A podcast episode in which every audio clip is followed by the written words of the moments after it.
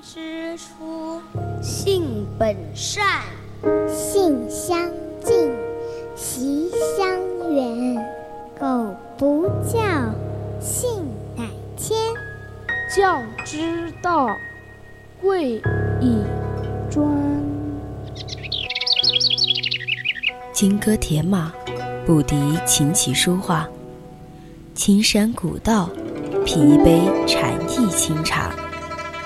三味书屋，带你寻一处心灵的休憩之地。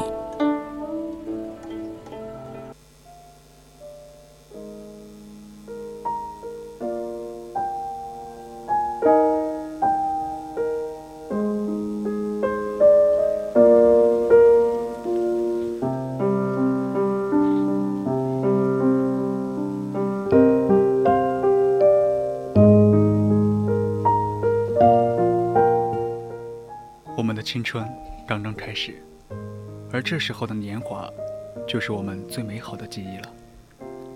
我真的很珍惜最美好的青春和最美好的我们。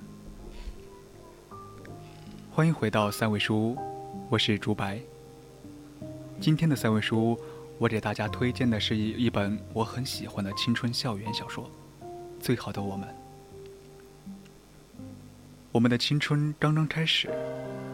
而这时候的年华，就是我们最美好的记忆。这本书的作者是八月长安，原名刘婉慧，中国青春小说作家。该小说讲述了意外进入自振华高中的普通学生耿耿和学霸同桌余淮成为了同桌，他们共同成长，经历分离又重逢的故事，极为打动人心。那个少年有着世界上最明朗的笑容，那个女生有着世界上最好看的侧影。高中三年，两个人和粉笔灰交织在一起，黑白分明，在记忆里面打圈。二零一六年十一月，最好的我们荣登网络文学榜。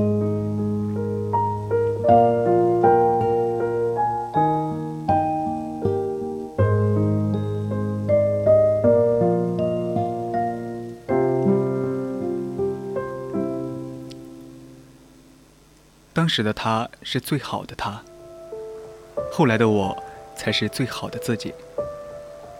后来的我们之间相隔了有一亿光年的距离。如果可以遇见，这本身就是一场美丽。而我们又何尝不是最好的我们呢？要知道，最好的我们并不只是一种状态，而是一种态度，一种自爱的模式。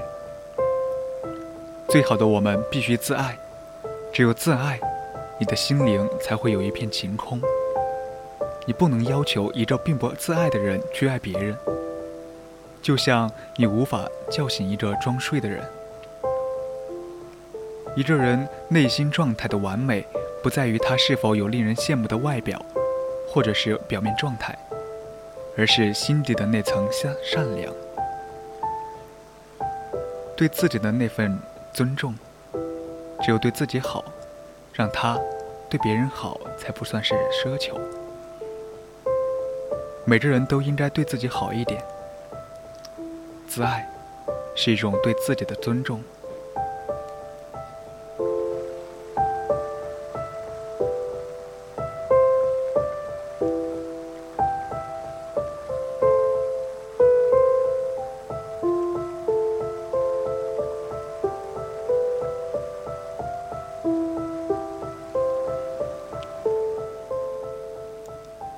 是什么时候发现爱上一个人的？是他在球场上一个潇洒的跳跃，或是一个拉风的过人？你被阳光闪瞎了眼睛，欢呼震聋了耳朵，心跳那一刻停止，从此眼神再也离不开。或者，他坐在你身边，笔尖在学校自制的卷子，或是人教版的教科书上划过。带来轻微的沙沙的声响。你在文山题海里，矮矮回头，忽然觉得这是最让你觉得沉静的画面。再或是他走路的时候一不小心撞到了擦得锃亮的玻璃门；骑车的时候有意耍帅，双手不扶扶手，却马失前蹄的栽倒在地。你感同身受，不忍直视，自己都替他觉得疼。但在看见他揉揉屁股、拍拍灰、一跃而起的时候，又不自觉地扯出八颗牙齿的弧度。好感总是很容易发觉，那是夏天吃了冰淇淋，冬天捧着烤红薯一样直接。而我想问的是，你是什么时候发现自己真的喜欢他？那种抓心挠肝、辗转反侧、非亲不可的喜欢，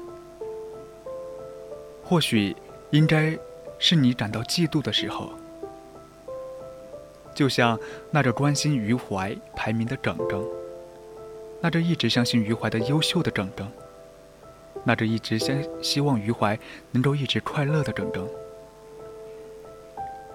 终究还是在文潇潇出现时开始不可控制的尖酸，才会在陈雪晶的事情上失去理智的脑补。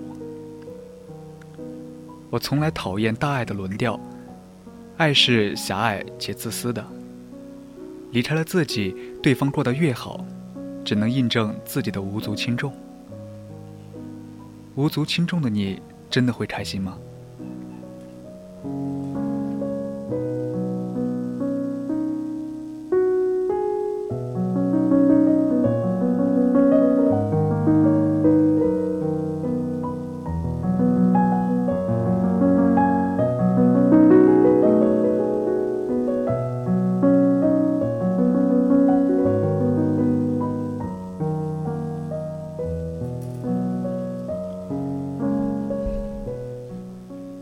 我有多不喜欢这本书的结局，就有多深爱这本书的结尾。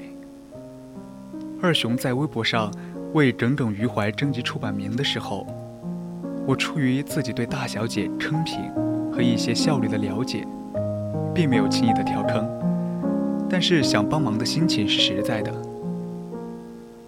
他的回答轻描淡写：“同桌的你，没有在一起。”言简意赅。二十多年是多微妙的年纪，没有一分之差就天南海北，没有一次契机就天翻地覆。我们指天誓日，友谊长存的时候，未尝不是掏心掏肺。